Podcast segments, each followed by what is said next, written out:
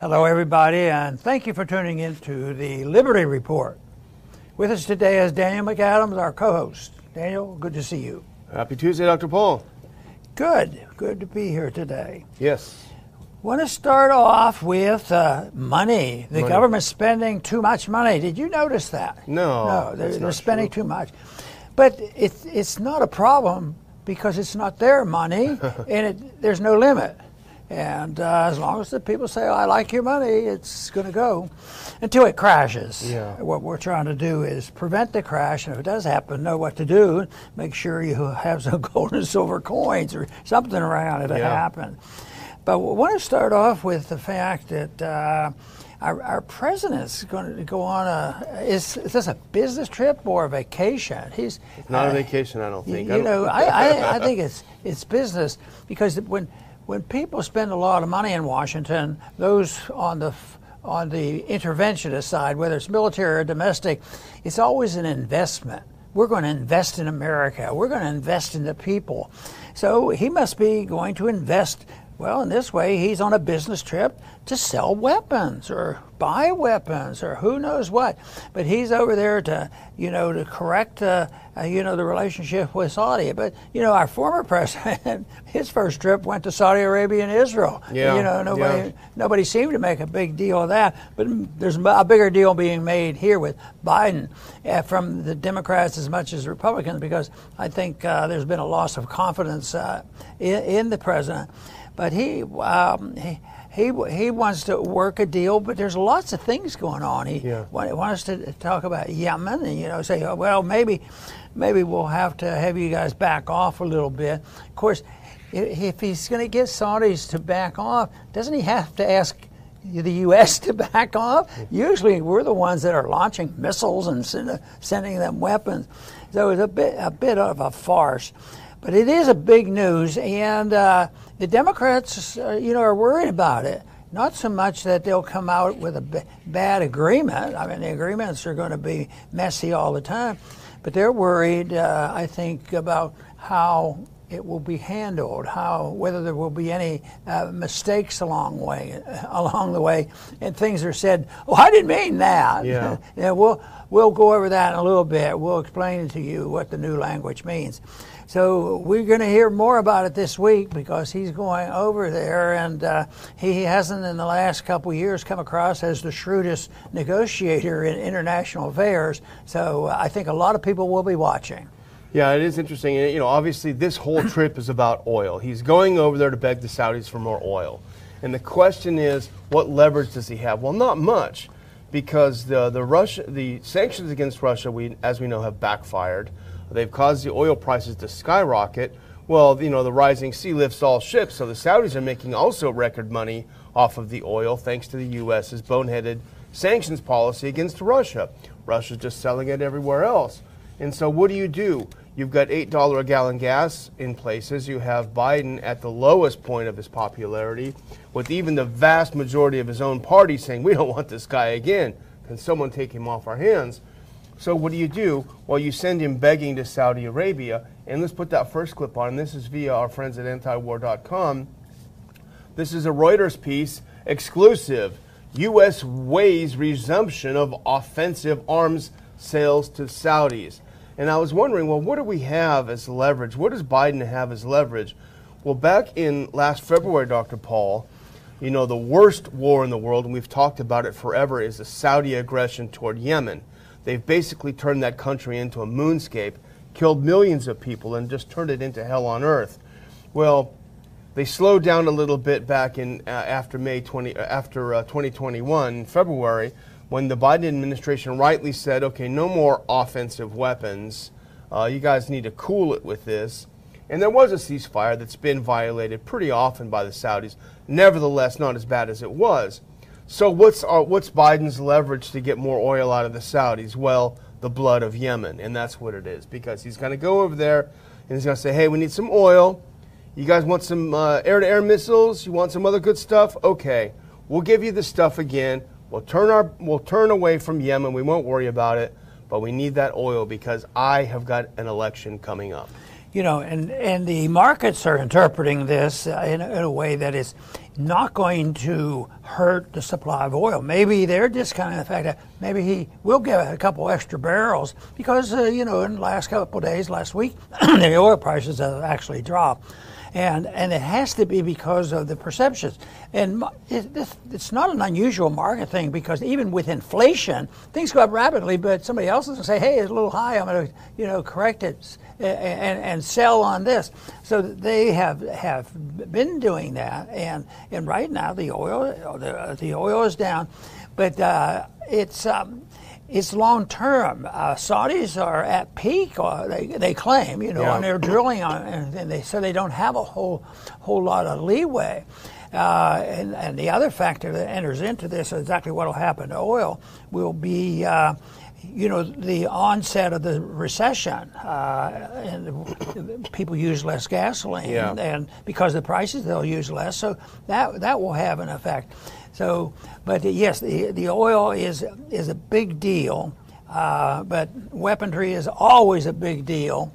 And uh, it's almost sometimes the continuation of client uh, relationships. You know, we got to stay on a good side because we sure don't want the Russians and the China to come in and all. Sometimes there's bootlegging and black yeah, markets yeah. and all these kind of things to sell weapons to people. Seem like uh, they enjoy perpetual war and uh, right right now uh, we, we don't need it. yeah, you know what's interesting. This is a different topic, but uh, the former president now of Sri Lanka called Putin, I think, last week and said, "Hey, we're out of oil, we're out of money, we're in a real mess. Can you give us a hand?"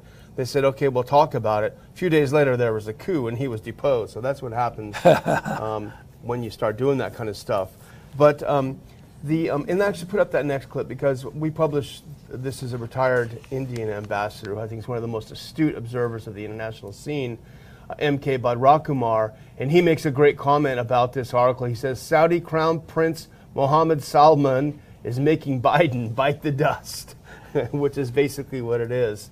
Um, but you know, some people say even if the Saudis relented and said, "Okay, here's some more oil. We want to go ahead and get those those military uh, equipment," that it really wouldn't have an effect. And I'm not an expert in this. I don't pretend to be but we've talked about it before. The refining capacity in the U.S. is now so compromised uh, by this war on uh, fossil fuels, et cetera, the green thing, that even if we were awash in oil, even if they filled Lake Mead with oil, it wouldn't really affect gas prices because they're not able to turn it into gasoline. Yes, here they're putting a lot of weight on this trip that things could get better for the oil markets.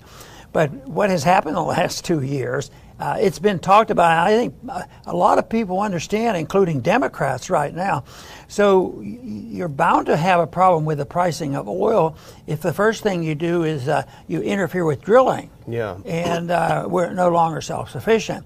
So then they, if there's drilling handicapped, uh, and and some of it being closed down because the radical uh, environmentalists, and then also the pipelines, pipelines that were working, pipelines that were on the verge of just opening, and and still the Europeans are rolling over for this. They've done everything. Yeah. So yes, you make a good point. You, you know, uh, refining oil, forget it, because unless they come up with some decency, this is the reason why I had a, a false uh, hope, I guess, when I saw after the Cold War that we would be trading more with people, China and, yeah. and, and Russia. But uh, you can see why free trade, if you're trading with people, they should back off. Right now, we still do business with China. Oh, it's yeah. not like everything has stopped because it's so important, but everybody's playing to their hawkish uh, element back at home. And uh, that happens here, and uh, it puts Biden in a bind because, because he has uh, two influential groups the people who have a little bit of common sense left, and then also, also the, the other ones who are the, the radicals that say, whoa, uh, it doesn't matter. We want to get rid of all the oil. It, and they've said that's their policy. We, we don't want to use hydrocarbons. Yeah. Uh, and uh, I think it's starting to add up, and hopefully it's the kind of thing that uh, wisdom tended to grow during COVID. The longer the pain and suffering could, could last, and the people did speak out, and that was good. And I think maybe uh, the people will speak out during this election year because I, I, I do think that more than just Republicans, this isn't just complaining about the policies. Of course, if you look at it as uh, objectively as possible, you'll realize that uh, the Republican military industrial complex and their oil industry aren't exactly clean on all this, too. They, uh, and, they and, and, you know, uh, Republicans, unfortunately, I think, restored uh, more excitement about uh, tariffs and, and having sanctions, which have been very harmful overall, even in, the, in this whole thing about oil. Yeah, it's uh, it's pretty funny. And the next uh, thing we want to talk about now, I think, is uh, is a real hit scratcher because a couple of days ago, Jake Sullivan, who has a lot of skeletons in his closet about RussiaGate, and maybe someday that'll come out, maybe if Congress changes hands. He came out a couple of days ago, and Dr. Paul, this is one of those things I see the headline, I think, this doesn't seem right. This seems weird. He came out and actually put up that next clip. Uh, he came out and said, uh, National Security Advisors from CNN, Jake Sullivan, says the U.S. has information indicating that Iran is preparing to supply Russia with drones, including weapons capable drones, and begin training Russian forces on how to operate them as early as later this month. And I immediately thought, Iran is, they've got some pretty rudimentary uh, military uh, uh, construction capabilities, and Russia seems to be rolling out some pretty decent weapons. And then I thought back, and thanks to our friends at Moon of Alabama and Bernard out there, uh, who was thinking in a way what I was thinking, and that's this next clip, because it was Jake Sullivan just a couple of months ago, and this is back on March 13th. Russia seeks military equipment and aid from China, U.S. officials say. Uh, so, so why would Russia be buying drones from Iran when it seems to be fully capable of building its own?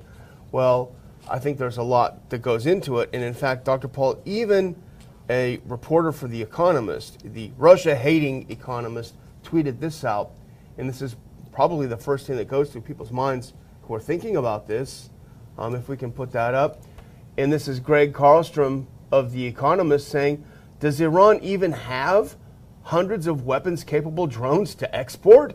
it has limited production capacity would be surprising to say the least if it could churn out hundreds, let alone hundreds of useful weapon system rather than worth, worthless. Uh, I can't pronounce the the drone that they have. So, is this just propaganda? Is it Jake Sullivan lying once again, as he lied about the Chinese supplying Russia with weapons, which was absolutely false? Maybe that's too complicated. but may, maybe what's going on here is that they've uh, discovered free market comp- competition, and there's a couple companies over there just vying for their business. It has nothing to do with politics. It has nothing to do with uh, Americans supplying most of these weapons. And uh, somehow or another, and we've said that, that you know, we talked about this, uh, you know, in Ukraine, where do the, where do the weapons really go? And uh, for a long, long time, I think I think I came across uh, this uh, obvious fact that uh, when we send money and weapons to various countries in foreign aid, and you make the point quite frequently, that the money never goes over there. The money just goes to the manufacturers here in this country. But my discovery was that if you uh, pause long enough and you send a lot of weapons, the weapons never got into the hands of our friends that we were supporting. And lo and behold, some of those weapons were actually used against us. So just think of, uh, you know, when we leave an area like, I guess uh, Afghanistan would be an example. What did we leave behind there? It certainly was true when we had to rapidly exit Vietnam. We do all those weapons, and then they get sold. What happened when uh, things had to be cleaned up a little bit in Libya? The weapons ended up in Syria you know, there's a, there's still a market out there, uh, but it's uh, not the kind of market we're uh, trying to promote. And the timing is so weird. So why out of the blue is Sullivan coming out and saying we've got some reports that the Iranians are selling drones to those evil Russians? We'll put on the next clip, and I think this is an explanation for it. Um, the next one, actually, if we can. And this is the point. President Vladimir Putin to visit Iran next week. His visit to coincide with Joe Biden's visit to Saudi Arabia to ask for oil. And this is our friends at, at Moon of Alabama also pointed out. This is a way of putting Russia, and Iran in the same nasty camp, right as Biden is visiting Saudi's uh, enemies, uh, uh, Iran's enemies in Saudi Arabia, and he's also going to uh, try to bribe Saudi Arabia to normalize relations with Israel. So going over there bashing Iran, they think will help, and I think that's the origin of this pretty tall tale that they're going to be selling some drones. You know, we we talked a lot about when it was occurring in 2014 about the coup and the takeover, uh, you, you, you, know, for, of a, an elected leader uh, in Ukraine and the subsequent problems that that led to. But what about uh, if you were a theoretician? You're just thinking about it. Wonder what the world would have been like if we were never involved in the coup in 1953. Yeah. I mean, yes, there were problems. There were differences in religious beliefs and, and politics and all. But it wasn't a guarantee back then if we wouldn't have, uh, you know, gotten rid of an elected leader in Iran that uh, it wouldn't have, you know, sowed the seeds uh, of, of, what uh, lasted, continues to last, but lasted and really led up to the hostage taken and everything else. Well, intervention leads to more intervention, yeah, leads to more to undo, to undo, it. So, anyway, Jake Sullivan, I don't know, he, he is he is a pretty bad guy. Let's just be honest. Well, the next is an interesting article, and this is all kind of on the same thing. It's about military spending, but this is from a, a piece in Responsible Statecraft, I think, from yesterday or today. We can even put that up if you if you don't mind. It's kind of an old story, but it's got to be retold because it continues to recur. Congress showers the Pentagon with cash while Americans pinch pennies. And I like the way that the author of this article combines the two. We are in a real bind here at home, Dr. Paul, on our economy. What does Congress do? More money for weapons. And I'll just do the quick quote before putting it back to you. If we can put on that next clip, because this is the clip from the article. Yet this week, he's talking about the bad economy. Yet this week, Congress is on track to give the Pentagon 37 billion more than the military even asked for. You know that that's the real irony. It's supposed to be that there's a little bit of competition there, and why? It sounds like it originated in the executive branch. Uh, this is supposed to originate in, in the, in the uh, legislative branch and, and work its way through, but it, it doesn't happen that way. And uh, it, it, is, uh, it is amazing how often the Congress, I, I don't know what that vote, vote was, but I think we did talk about the vote. Most of the time it's very bipartisan. Yeah. you know, that, oh yeah, we, we, need to, we need to increase this. And, and then they'll all go home and the same thing, that they're strict constitutionalists and they believe in limited government government. Uh, we have to, defend, and the other one that gets, particularly nauseates me is we have to defend American democratic liberty. Yeah. You know, d- uh, democracy is uh, their sacred uh, word that they that they use. It has nothing to do with it, but their freedom uh, that the Constitution has given us. And and you know they actually you know convince themselves. I think it's self-deception. They certainly don't feel badly about it. So the whole the whole principle of the uh, Constitution that uh, has been eroded steadily, especially bad in the last hundred years, and then in the last 10 or 15, it's accelerated. Now, it's, it's just it's terrible how they can do this and have no remorse whatsoever and believe uh, you know, that they are the true constitutionalists. And some of them, they are a little bit honest, but we don't even believe in that stuff. We want to get rid of the Constitution. We, we need to start all over again and make it very clear that this is a responsibility of the people who have been duly elected, yeah. you know, to take care of them, make everybody safe, and police the world and bring about peace and prosperity for everyone. Well, you, you really hit it on the head, Dr. Paul, when you talk about the slogans they use. And these slogans are a scam that they use to justify destroying our economy even further. And they say, "Whoa, we got to we got to spend this money to keep America strong, to keep America safe." Well, that's not what it's all about. And this is a link that was in the Responsible Statecraft article. It was a link to a 2021 May 2021 study made by the Institute for International Policy and, and I want to put up this next clip because this is what it's really about, Dr. Paul. This is an executive compensation top five Pentagon contractors in 2020 in millions of dollars. Uh, This is the CEO and total executive team pay for these companies. Lockheed Martin, CEO, $23.3 million a year. Raytheon, $19 million a year. General Dynamics, $20 million. Boeing, 21.1 million. Northrop Grumman, 20.8 million. Total executive compensation at Lockheed, almost 90 million, 90, 60, 60. So what this is all about, Dr. Paul, is not keeping America strong and safe. As you know better than anyone, it's about enormous salaries for people who sell war and destruction and mayhem, and a little bit of crumbs sprinkled over the think tanks that come out with the papers saying we need more war overseas and this is what it's all about. It has nothing to do with keeping America you safe. Know, when I was looking at this, I thought that they did a very good job in uh, describing the professionalism from their viewpoint. They're they're shrewd. They know how to do it. They've had the experience, and they have a lot of money. Yeah. so they uh, spread it around. Uh, they indicated there was hundred million dollars spent on lobbying. You have to have a good lobbyist. A good lobbyist is worth uh, ten members of Congress. I yeah. mean, that's how they trade it off.